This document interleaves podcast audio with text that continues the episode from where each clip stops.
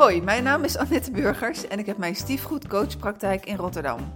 Voor mijn podcast Op zoek naar de liefde ga ik op zoek naar bijzondere liefdesverhalen met een lach, een traan en bovenal inspiratie. Heb je een vraag naar aanleiding van een podcast of wil je opgeven? Mail dan naar annette.stiefgoed.nl Vandaag is Paul Krol mijn gast. Hij is intimiteitscoach, relatiecoach en tantra-masseur. En heeft zijn praktijk in Wageningen en dat heet The Field of Love. Paul, van harte welkom in het mooie Rotterdam. De zon schijnt. het is echt bagger weer. De regen komt naar beneden. Leuk dat je hier bent. En uh, mijn eerste vraag is eigenlijk altijd een standaard start. Wat is jouw relatiesituatie? Nou, mijn relatiesituatie op dit moment is dat ik in een beginnende relatie zit. Sinds uh, zeg maar uh, ruim een half jaar. En um, ja, dat is een spannende tijd waarin je elkaar leert uh, ontdekken, kennen. Um, kijkt hoe uh, de gezinnen ook uh, met elkaar klikken. We hebben net kerst achter de rug. Um, ja, dus dat is waar ik zit, zou ik zeggen. Waar hebben jullie elkaar leren kennen? We hebben elkaar begin van de zomer ontmoet op een dansfeestje. En daar ontstond een leuke klik. En we zijn in contact met elkaar gebleven. En uh, op een gegeven moment zei uh, Wilma tegen mij van... Uh, hey Paul, heb je wel eens gezien dat jouw social media van je praktijk helemaal niet op orde is?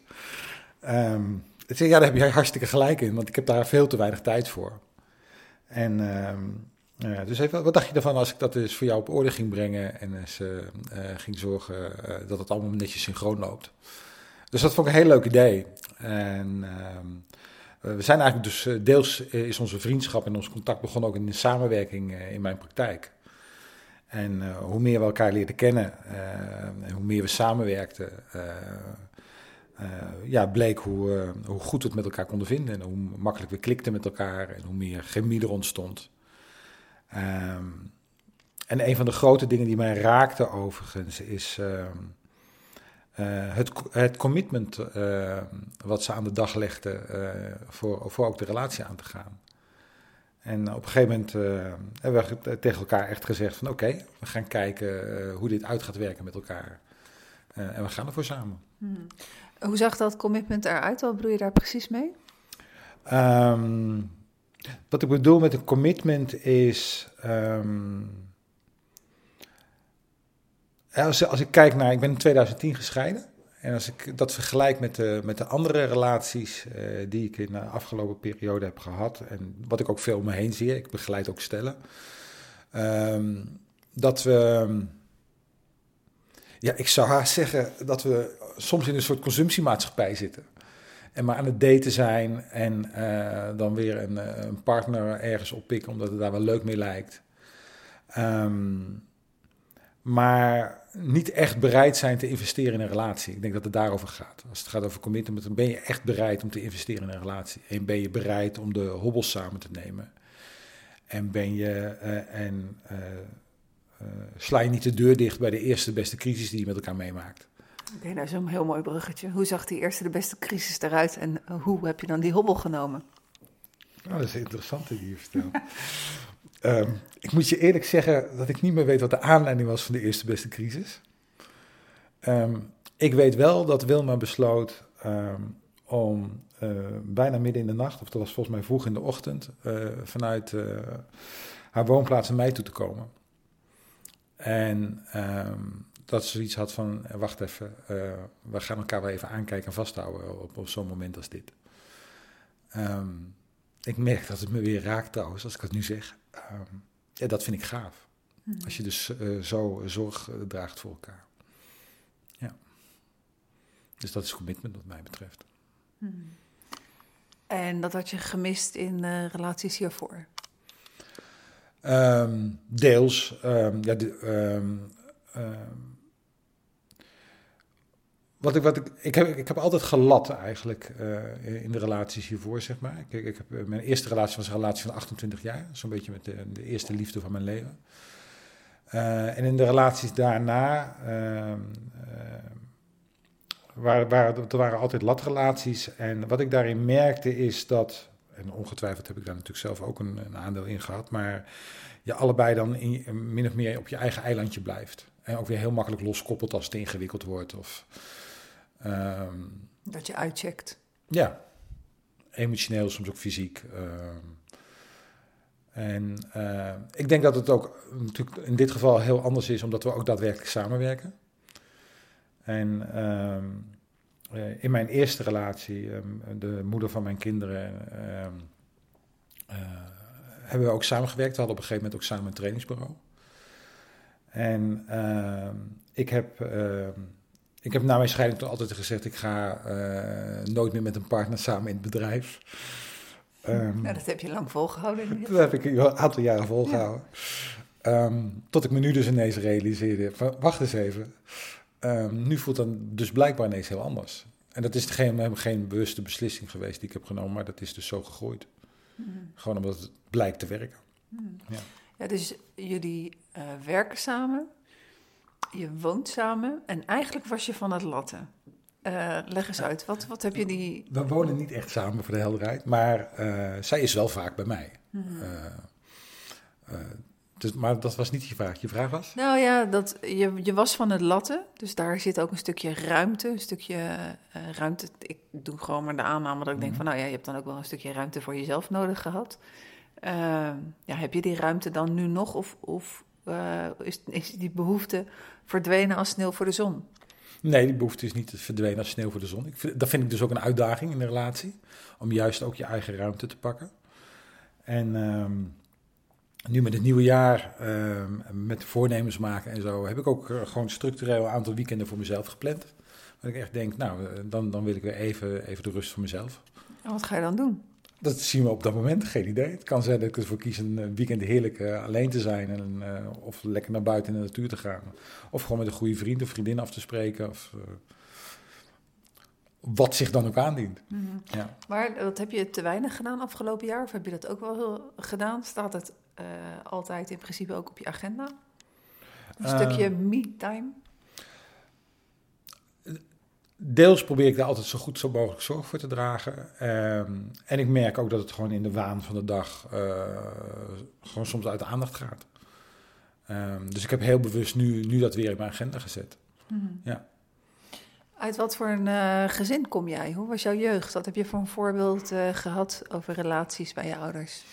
Um, nou, ik kom uit een, eigenlijk een hele kleine gezinssituatie. Ik ben enigskind. Um, voor mijn gevoel ben ik ook enigszins kleinkind. Uh, dat komt omdat mijn vader weliswaar uit een wat groter gezin kwam met, met zeven kinderen, maar eigenlijk geen uh, contact had met zijn zus en broers. Dus die, uh, en daar waren ook wat neefjes en nichtjes, maar die heb ik misschien in mijn leven twee of drie keer gezien. En mijn moeder kwam uit een gezin met, met drie kinderen. En haar broer en haar zus hadden, zijn allebei niet getrouwd, hadden dus geen kinderen. Dus als ik dan uh, foto's terugzie van vroeger, dan loop ik als, daar als enig klein jongetje tussen allemaal volwassenen met de borrelhapjes rond uh, of zo. Um, braaf het lieve jongetje uh, te zijn. En um, um, in die zin, ik heb dat toen niet, zo ervaren, maar was het deels wel een eenzame jeugd. Ik heb altijd geleerd heel rustig alleen op een kamertje te spelen. En mijn ouders niet te veel tot last te zijn. Um, maar hoe was de relatie van, van je ouders? Wat heb je over relaties? Stukje, want je bent ook een relatiecoach. Wat heb je meegekregen van vroeger? Wat heb je, wat heb je goed geleerd en wat heb je niet zo goed geleerd? Um, nou, als ik, als ik kijk naar, naar het voorbeeld van uh, naar het huwelijk van mijn ouders, dan was dat, um, nou, denk ik, wellicht niet een heel goed huwelijk. Mijn ouders zijn op latere leeftijd uh, gescheiden. Uh, toen mijn kinderen 1 en 2 jaar oud waren, zoiets. Hoe oud was jij toen? Um, toen was ik, even kijken, zou ik 45 zijn geweest rond die tijd, ergens midden in de 40, ja.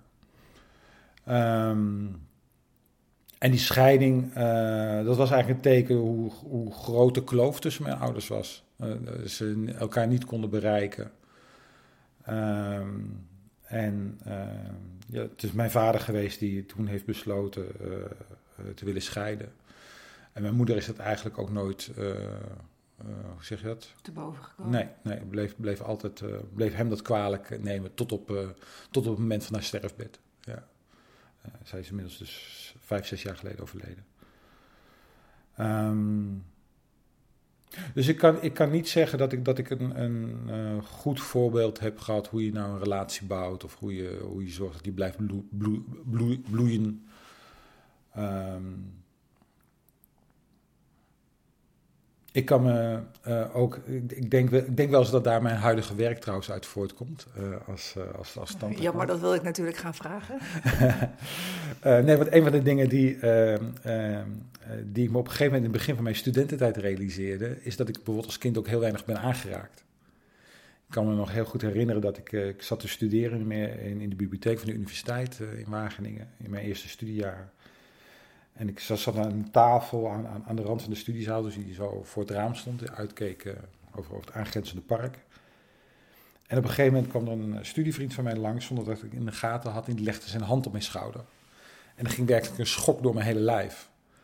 Uh, ik schrok en tegelijkertijd merkte ik van, hé, hey, fijn om zo'n warme hand op je schouder te voelen. Um, en toen realiseerde ik me ineens van, wauw, dit, dit ken ik eigenlijk dus helemaal niet. Um, je was niet geknuffeld als kind? Ik kan me niet herinneren, ik zal ongetwijfeld af en toe wel eens eh, geknuffeld zijn. Uh, maar ik kan me niet herinneren dat ik uh, avond op een bank lekker tegen mijn moeder aangekropen zat. Of, of lekker met mijn vader bezig was. Ik kan me wel de momenten herinneren na het eten dat ik met mijn vader stoeide. Um, maar ik weet ook heel goed dat ik uh, dat later min of meer ook altijd wel op mijn brood kreeg. Van, um, dat het een soort bijna, ja, mij heeft het gevoel gegeven dat het een soort opoffering voor hem was dat hij, eh, dat hij zijn tijd vrij maakte om met mij te stoeien. Het, het, heeft nou niet, heeft nou, ik heb nooit echt het gevoel gehad dat hij daar zelf ook heel erg van genoot. Mm -hmm. um, dus, hoe, hoe heb jij dat omgezet naar jouw kinderen toe? Um, ik heb geprobeerd uh, veel meer tijd en aandacht aan, aan ze te geven, ook veel knuffeliger met ze te zijn. Um, tot later leeftijd, ook in de puberteit, uh, uh, kroop mijn dochter uh, nog, nog, nog heerlijk tegen me aan. Ik geloof, lag, nou, dit jaar geloof ik nog een keer een moment dat ze bij me was, dat ze zo, zo lekker tegen me aankruipt. Ik denk, wauw, nou, dat is fijn. Mm -hmm. fijn dat, dat, boer er niet is. En, ja, met mijn zoon is dat meer als mannen om elkaar, wat, wat stoeieriger en zo, maar ook wel lichamelijk en fijn. En mm. hebben we gewoon een goede band met elkaar. Ja. Dan gaan we even terug naar het moment van je, van je studie. Welke studie deed je toen? Ik ben begonnen als bioloog, uh, omdat ik de natuur wilde beschermen. um, en ik deed toen uh, op een gegeven moment uh, vakken voorlichtingskunde erbij, natuur- en milieuvoorlichting. En um, bij een van die practica die ik toen moest voorbereiden, realiseerde ik me dat ik het werken met mensen eigenlijk zo leuk vond. En dat ik communicatie zo'n boeiend thema vond. Uh, en dat maakte toen dat ik de switch maakte van, uh, uh, van biologie naar voorlichtingskunde. En binnen voorlichtingskunde weer de specialisatie communicatietraining. Um, en daar heb ik de hele rest van mijn studie heb, heb ik me daarop toegelegd. Maar over wat voor soort communicatie hebben we het dan? In eerste instantie hebben we het dan gewoon over vergaderen, presentatietechnieken, onderhandelen. Ehm, persoonlijke effectiviteit. Nou ja, zo'n beetje alle thema's die je denk een beetje kan bedenken, heb ik toen de tijd wel gedaan. Time management, uh, leiderschap, hmm. uh, geweldloze communicatie. Uh. En wat maakte dan op een gegeven moment het verschil of de verdieping naar de lichamelijke communicatie? Um, dat heeft alles, denk ik, met mijn eigen groeiproces te maken. Um, ik vond de communicatie dus altijd al heel interessant. Um, ik ben me binnen mijn werk als trainer, coach, uh, steeds meer gaan richten uh, op wat je nou werkelijk bezielt en wat je nou werkelijk raakt en wat je drijfveren zijn. Um, en langzamerhand uh, merkte ik dat voor mijzelf uh, mijn lichaam een, een, ja, hoe je zeggen, dat een hele goede ingang is. Eh, dus lichaamsgericht werk mij, mij heel erg uh, aanspreekt. Um, en dat ontdekte ik als eerste in de dans, maar dat heb ik pas vrij laat eh, ontdekt. Uh, ook een beetje rond die, in 2008 was dat. Maar nou zeg je dans, heb, je, heb je het dan over salsa of tango? Of waar heb je het over? Dan hebben we het over vrije dansexpressie. En voor mij was dat de vijf ritmes. Dat is een van de vrije dansvormen. waarbij je dus niet goed of fout kan doen. Het gaat gewoon, het, je zou kunnen zeggen, het is een soort bewegingsmeditatie. Ehm, en ik merkte daarin uh, hoeveel ik van het bewegen uh, genoot, om mezelf expressie te geven. Uh, maar waar ik vooral ook heel veel in heb geleerd, is wat er gebeurt in contact tussen mij en de ander. En wat gebeurt er dan in contact tussen jou en de ander? Ehm, dan ervaar je dat hoe spannend het is om contact te maken. Zeker als je dus geen vaste danspatronen hebt. Dus als ik het leuk vind om met jou te dansen, dan zal ik met jou dan zal ik initiatief moeten nemen om naar jou toe te stappen. En dan zal ik, ehm, en dan moet ik er niet halfbakken uh, een kleine move naar je maken. Want dan denk jij, nou ja, ik draai de andere kant weer weg. Dus als je echt contact wil maken met iemand, ook in de dans, uh, dan zal je echt moeten aanbieden. Um, en dat is beren spannend, want voor hetzelfde geld word je dus afgewezen. Um, dus dat is een klein voorbeeld van uh, hoe de dans voor mij een waanzinnige metafoor was. Ja, eigenlijk hoe je met je levensenergie omgaat en hoe je contact maakt. En, en of, je, of je ook je, je, energie durft te laten stromen, expressie durft te geven. Uh, en hoe je, je, je grenzen durft te bewaken, of juist hoe je durft te versmelten in een dans. Um, en als je in een hele intieme dans terechtkomt, dan kan het, kan het bijna voelen als een soort vrijpartij. Terwijl je misschien die danspartner net vijf minuten voor het eerst ontmoet hebt. Dus durf je daaraan over te geven heb ik wel eens iemand anders uh, geïnterviewd en had het ook over dansfeestjes. En dat, was, uh, dat waren dansfeesten waar je niet mocht praten. Dus waar het echt om het dansen ging. Heb jij het daar ook over? Of? Ja, dat, dat is, ik neem aan dat je ecstatic dance bedoelt. Um, dat lijkt veel op de vijf ritmes. In de vijf ritmes wordt ook weinig gepraat. Daar geldt niet die harde regel dat je niet mag praten, maar het gaat wel om de dans. Uh, dus het gaat echt om je lichaamstaal. Uh, dus dat is heel erg met elkaar te vergelijken. Ja. En dan, dan kom je dus in een, in een soort ja, trance met jezelf en met de ander. Um, maar je kan dus ook een, een, een, prachtige dans alleen op jezelf hebben. Uh, dus, dus, dus, het gaat net om waar je op dat moment zin in hebt. Um, ik kan me ook dansavonden herinneren dat ik, dat ik echt de beste tijd van mijn leven alleen met mezelf had. En maar dat dat ook een drempel was om mezelf toe te staan, zelf zo diep in de dans te zakken. Um, later ben ik gaan zien hoeveel overeenkomst dat heeft met de tantra waar ik me nu mee bezig hou. Ja, maar eh, hoe kun je nog even uitleggen dat, dat bruggetje van het dansen naar de tantra? Ja, um, tantra gaat, gaat wat mij betreft over helemaal aanwezig zijn in het moment. Uh, met alles wat er is in het hier en nu. Uh, en als je aan het dansen overgeeft, gaat het daar ook over. dan gaat het over wat is mijn expressie op dit moment. Um, in de tantra gaat het dus over zijn en gaat het niet over doen. Dus gaat het ook over wat gebeurt er tussen jou en mij op dit moment in dit gesprek. Als we oogcontact met elkaar maken. Wat gebeurt er tussen ons? Nou, dan moet ik even tijd nemen om te voelen. Um, nou, dan zie ik liever de twinkeling in je ogen. Ik merk dat, um, dat het spannend wordt als ik dat benoem. Dus ik, voor jou of voor mij? In ieder geval voor mij, misschien voor jou ook, dat weet ik niet. Maar in ieder geval, dat is wat ik voel. Um, dus dan, voor mij wordt het dan ook een soort uh, uitdagend iets. Van oké, okay, hey, wat, wat gebeurt er nou in die dynamiek tussen ons? En als dit een tantrische oefening zou zijn, uh, dan zou je je bijvoorbeeld afvragen van oké, okay, uh, wat, wat, doet mijn lijf? Heeft mijn lijf de neiging om naar voren te bewegen, jou aan te raken? Of heeft mijn lijf de neiging om wat naar achter te bewegen, wat afstand te nemen? nou, alleen dat al, om daar met aandacht bij te zijn, gewoon te kijken hoe, hoe reageert mijn lijf uh, is dus een prachtige tantrische oefening. Uh, en als ik. Dat, en dat is ook een manier waarop bijvoorbeeld zo'n sessies begeleid. Dan begin je met de meditatie.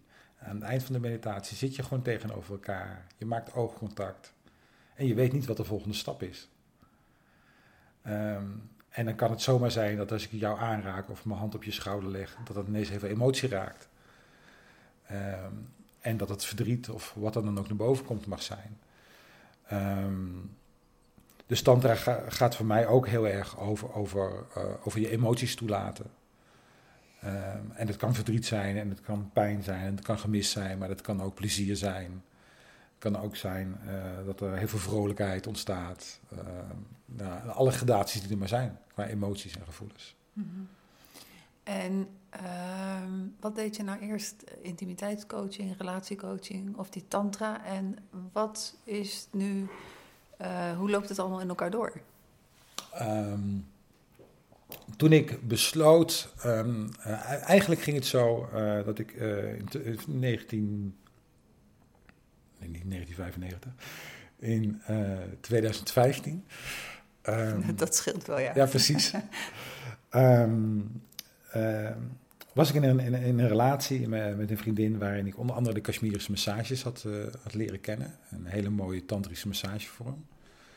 Uh, waarin je eigenlijk puur laat leiden door de liefdevolle aanraking, je nergens naartoe hoeft. Uh, maar e-, echt, echt versmelt in het contact, zeg maar. Um, en uh, een aantal trainings- en coachingsopdrachten die ik toen had, uh, die liepen op een eind. Uh, ik merkte dat ik, dat ik in, ook in één samenwerkingsverband geen vertrouwen meer had. En toen was zij, die zei van Paul, je moet in je eigen praktijk in Kashmirische massages gaan beginnen. Dat ligt jou zo en past zo bij jou.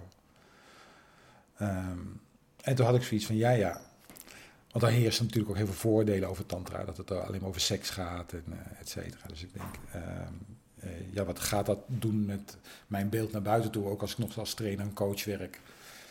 Um, en tegelijkertijd realiseerde ik me van ja, maar uh, dit zeg maar, tantrische gedachtegoed uh, past zo bij mij.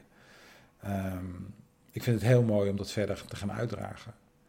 En omdat ik al mijn hele leven lang als trainer-coach heb gewerkt, had ik ook zoiets, ja, maar ik ga niet alleen maar tantrische massages geven. Wat mij betreft gaat het echt over intimiteit. Um, en gaat het ook over relaties. Wat mij betreft zijn het eigenlijk dezelfde thema's. Uh, en in het algemeen, uh, als het gaat over intimiteitscoaching, kan je zeggen, uh, werk je nog veel subtieler en preciezer eh, in wat er nou tussen jou en mij gebeurt in het contact. Ehm, en mensen hebben het beeld bij tantra vaak dat het gelijk naakt is, et cetera. En uh, orgieachtige beelden en weet ik wat allemaal als het over workshops gaat.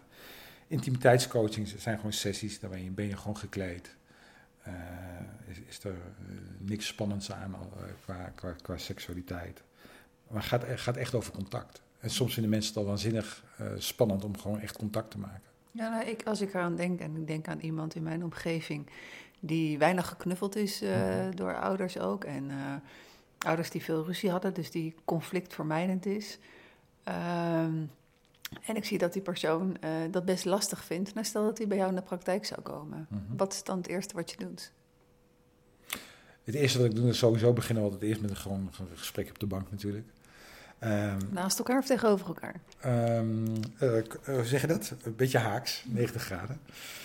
Um, en um, als iemand dan, vaak vinden mensen het natuurlijk heel spannend om bij mij in de praktijk te komen. Dus als ze dan wat geland zijn. En ik heb van tevoren al een telefonische intake gehad, et cetera. Dus we kennen elkaar al wat. En iemand komt niet zomaar bij mij in mijn praktijk.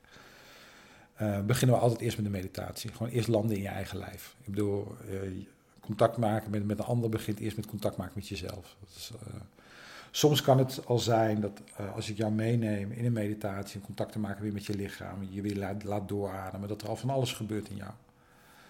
En dan, dus dan is dat al het eerste werk. Mm. Überhaupt weer landen in je eigen lijf. Um, en vanuit het ademen en uh, vanuit het contact maken met je lijf komt dus het contact maken met elkaar. En het eerste is dan al uh, welke afstand tot elkaar klopt voor jou. En hoe is, durf je wel of niet oogcontact te maken? Nou, niet zelden gebeurt er in het oogcontact dan al heel wat. Um, nou, dan is er mogelijk een volgende stap. Is van, goh, is er een impuls tot aanraking? En waar zou je dan, wil je dan zelf aanraken of zou je aangeraakt willen worden? Dus in, in, in, binnen de tantra en binnen intimiteitscoaching maken we ook een heel mooi onderscheid tussen geven en ontvangen. Maar ook tussen nemen en toestaan. En dat is wat we heel vaak verwarren. En niet zelden zeggen we tegen elkaar van, mag ik je een knuffel geven? Terwijl je eigenlijk bedoelt van, goh, mag ik even een knuffel van je ontvangen? Mm -hmm. Nou, om daar veel preciezer en veel helderder in te worden, wat nou je behoeftes zijn en wat je nou werkelijk echt wil, dat is natuurlijk ook heel kwetsbaar. Daarvoor gaan we dat vaak ook uit de weg. Um, ja, en met die dynamiek werk ik dus. En dan kan het zijn dat er dus al, ook allerlei uh, achterliggende lagen naar boven komen. Gewoon alle ervaringen uit het verleden die we met ons meedragen. Uh, hè, uh, er komen veel vrouwen in mijn praktijk, maar bijvoorbeeld als ik met mannen werk, en dan komt vaak de vader-zoon dynamiek naar voren. Um, maar bij vrouwen is het vaak uh, een heel mooi en soms, soms al het meest, meest, meest mooie moment van een sessie. Om gewoon bij, uh, in de bedding zeg maar, van een man te zijn. Gewoon tegen een man aan te zitten en je armen, zijn armen om je heen te voelen. Ehm, terwijl een man niets van je hoeft.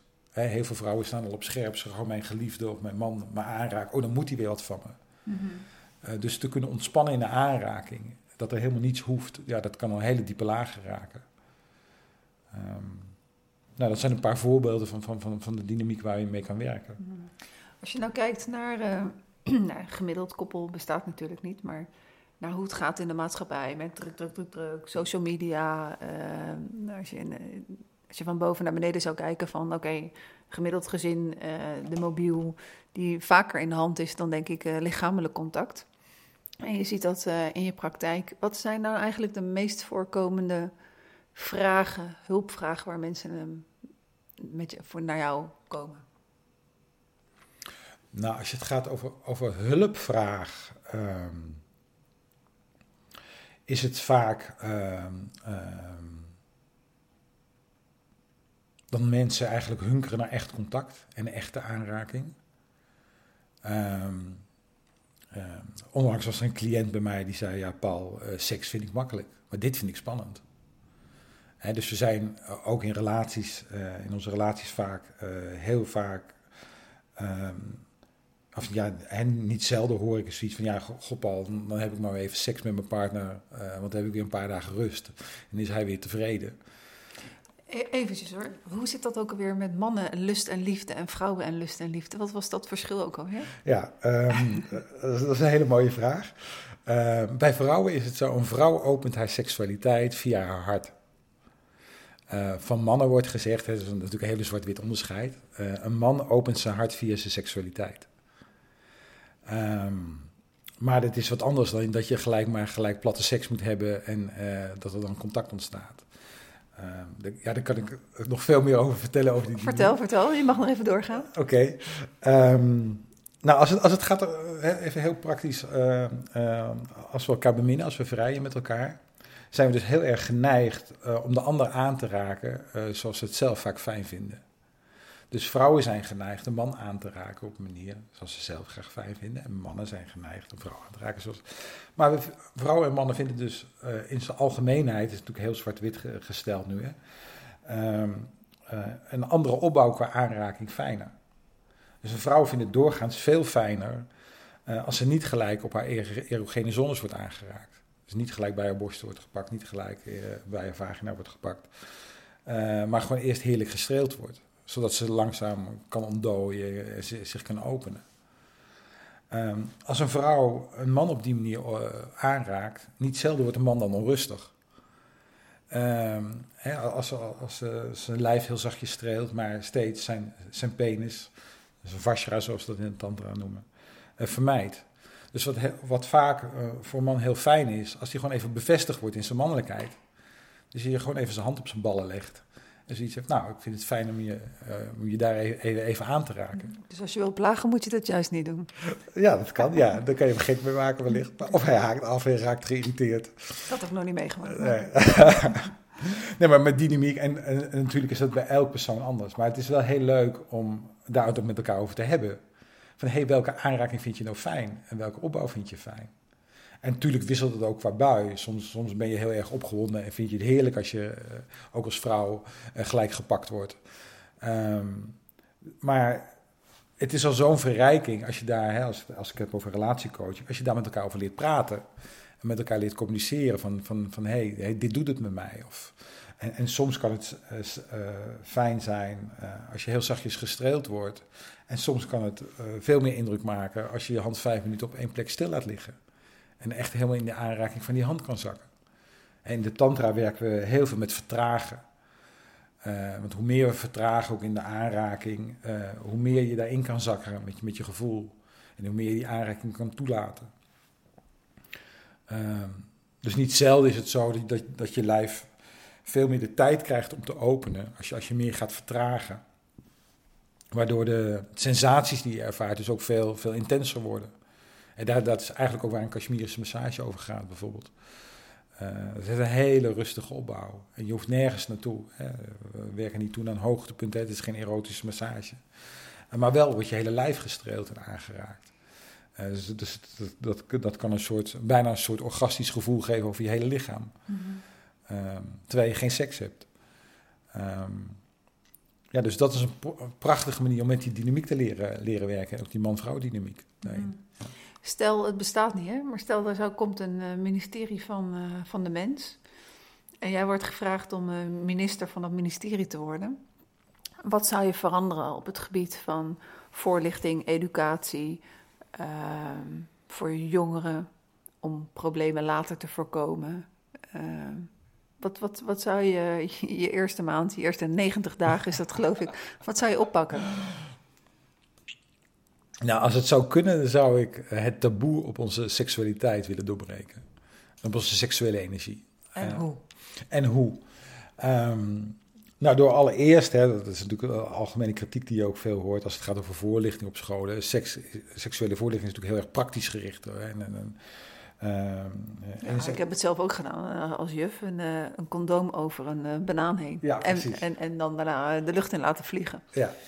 Um, maar seks is dus ook van leuk en plezierig. en hoe kan, je, hoe kan je dus echt genieten van elkaar? Dus, dus veel meer over de emotionele aspecten. En veel meer over het echt contact maken.